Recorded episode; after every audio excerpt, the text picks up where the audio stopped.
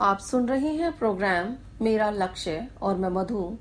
लेकर आई हूँ हिंदी कोर्स भी। कक्षा नौ की पाठ्य पुस्तक स्पर्श से बचेंद्री पाल जी द्वारा लिखित यात्रा वृतांत एवरेस्ट मेरी शिखर यात्रा। बचेंद्री पाल एवरेस्ट के शिखर पर पहुँचने वाली प्रथम भारतीय महिला हैं। इस पाठ में उन्होंने एवरेस्ट की चोटी पर पहुँचने का रोमांचकारी वर्णन किया है। जिस अभियान दल की बचेंद्री पाल सदस्य थीं, वह सात मार्च को दिल्ली से काठमांडू के लिए रवाना हुआ। अग्रिम दल पहले ही जा चुका था। नमचे बाज़ार के आसपास के गाँवों में अधिकतर शेरपा रहते हैं। नमचे बाज़ार से एवरेस्ट का शिखर स्पष्ट दिख रहा था। नेपाली लोग एवरेस्ट को सागर माथा कहते हैं। एवरेस्ट शिखर पर बर्फ़ का एक बड़ा पुल ध्वज की तरह लहरा रहा था। इस तरह का पुल 150 किलोमीटर या उससे ज़्यादा गति से हवाओं के चलने से बनता है। शिखर पर जाने के लिए दक्षिण पूर्व पहाड़ी पर इस प्रकार के तूफानों को झेलना ही पड़ता है। 26 मार्च को हिमस्खलन के कारण एक शेरपा की मृत्यु हो गई थी। यह जानकर बहुत दुख हुआ। ऐसे अभियानों पर ऐसी घटनाएँ होती ही रहती हैं। इनके अभियान दल के नेता कर्नल खुल्लर एवं उप नेता प्रेमचंद थे। 26 मार्च को हम पेरिस लौट आए। हमारे उपनेता प्रेमचंद ने हमें जानकारी दी कि 6000 मीटर पर जो कैंप है, वहाँ तक का रास्ता साफ़ कर दिया है।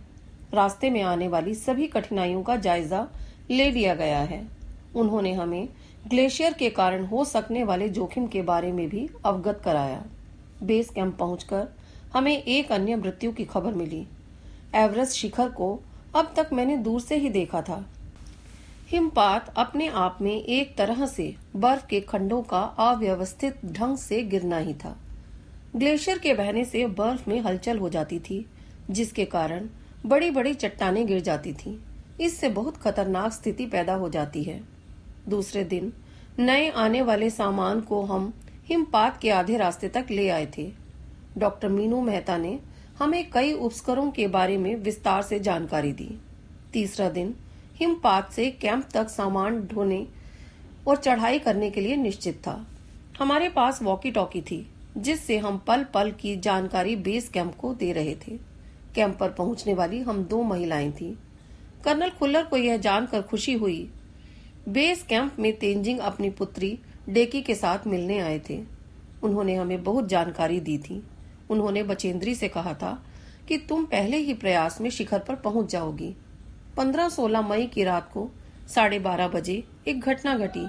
एक बहुत भारी हिमखंड बहुत तेज गति से कैंप के ऊपर आ गिरा। उसमें कई लोग घायल हो गए। कई की हड्डियाँ टूट गईं। बचेंद्री को बर्फ़ के नीचे से निकाला गया, परंतु वह सही सलामत थी।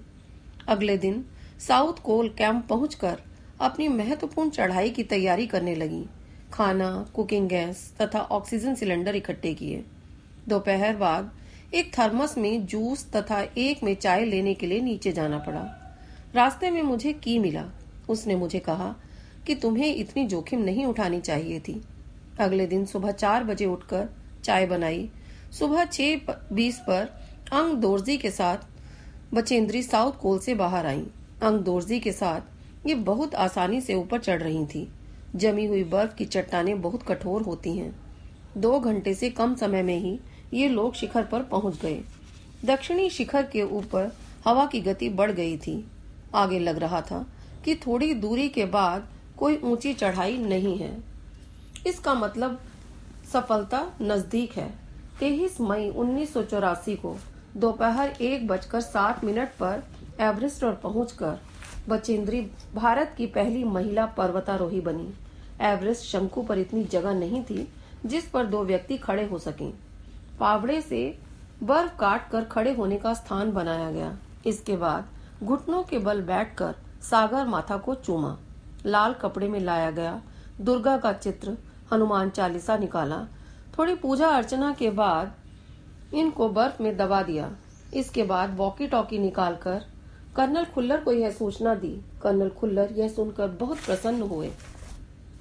उन्होंने लेखिका को कहा कि तुम्हारी इस उपलब्धि के लिए मैं तुम्हारे माता पिता को बधाई देना चाहूँगा। देश को तुम पर गर्व है।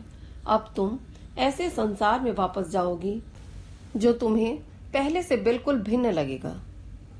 प्रस्तुत है, एवरेस्ट मेरी शिखर यात्रा पाठ के कुछ मुख्य बिंदु। नज़दीक से एवरेस्ट को देखने पर लेखिका को इतना अच्छा लगा कि वह भौचक्की होकर देखती रही। उसने बेस कैंप पर पहुँचने के दूसरे दिन एवरेस्ट और अन्य श्रेणियों को देखा। वह इसके सौंदर्य को देखकर प्रभावित हुई। लहोत्से और नुत्से की ऊंचाइयों से घिरी बर्फीली टेढ़ी मेढ़ी नदी को निहारती रही। डॉक्टर मीनू मेहता ने उन्हें निम्न जानकारियाँ दी। अल्मोनियम की सीढ़ियों से अस्थायी पुलों का बनाना, लट्ठों और रस्सियों का उपयोग करना, बर्फ़ की आड़ी तिरछी दीवारों पर रस्सियों को बांधना, अग्रिम दल के अभियांत्रिकी कार्यों के बारे में विस्तृत जानकारी दी। तेंजिंग ने लेखिका की तारीफ़ में कहा कि वह एक पक्की पर्वतीय लड़की है। उसे तो शिखर पर पहले ही प्रयास में पहुँच जाना चाहिए। कठिन रोमांचक कार्य करना उनका शौक था। ऐसा लगता था कि जैसे पर्वतीय स्थानों की जानकारी उन्हें पहले से ही हो, यद्यपि एवरेस्ट पर उनका पहला अभियान था। तेंजिंग का उनके कंधे पर हाथ रखकर प्रोत्साहन देना उन्हें अच्छा लगा। साउथ कोल पहुंचकर लेखिका ने अगले दिन की महत्वपूर्ण चढ़ाई की तैयारी के लिए खाना कुकिंग गैस और कुछ ऑक्सीजन सिलेंडर इकट्ठे किए। इसके बाद लेखिका अपने दल के दूसरे साथियों की सहायता के लिए एक थर्मस में जूस लेने के लिए और दूसरे में चाय भरने के लिए नीचे उतरी। उपनेता प्रेमचंद अग्रिम दल का नेतृत्व करते हुए पहली बड़ी बाधा खुम्बू हिमपात की स्थिति से पर्वतारोहियों को अवगत कराया। उन्होंने कहा कि उनके दल ने कैंप एक जो हिमपात के ठीक ऊपर है, वहाँ तक का रास्ता साफ़ कर दिया है। उन्होंने यह भी बताया कि पुल बनाकर, रस्सियाँ बांधकर, तथा झंडियों से रास्ता चिन्हित कर, सभी बड़ी कठिनाइयों का जायजा ले लिया गया है। उन्होंने इस पर भी ध्यान दिलवाया कि ग्लेशियर बर्फ़ की नदी है और बर्फ़ का गिरना अभी जारी है। हिमपात में अनियमित और अनिश्चित बदलाव के कारण अभी तक के किए गए सभी बदलाव व्यर्थ हो सकते हैं और हमें रास्ता खोलने का काम दोबारा करना पड़ सकता है। बर्फ़ के खंडों का अव्यवस्थित ढंग से गिरना ही हिमपात बनाता है। हिमपात अनियमित और अनिश्चित होता है। इससे अनेक प्रकार के परिवर्तन आते हैं। ग्लेशियर के ढहने से अक्सर बर्फ़ में हलचल हो जाती है। इससे बड़ी बड़ी बर्फ़ की चट्टाने तुरंत गिर जाती हैं और खतरनाक स्थिति उत्पन्न हो जाती है। धरातल पर दरारें पड़ जाती हैं। ये दरारें अक्सर गहरी गहरी चौड़ी दरारों का रूप धारण कर लेती हैं। इस प्रकार पर्वतारोहियों की कठिनाइयाँ बहुत अधिक बढ़ जाती हैं।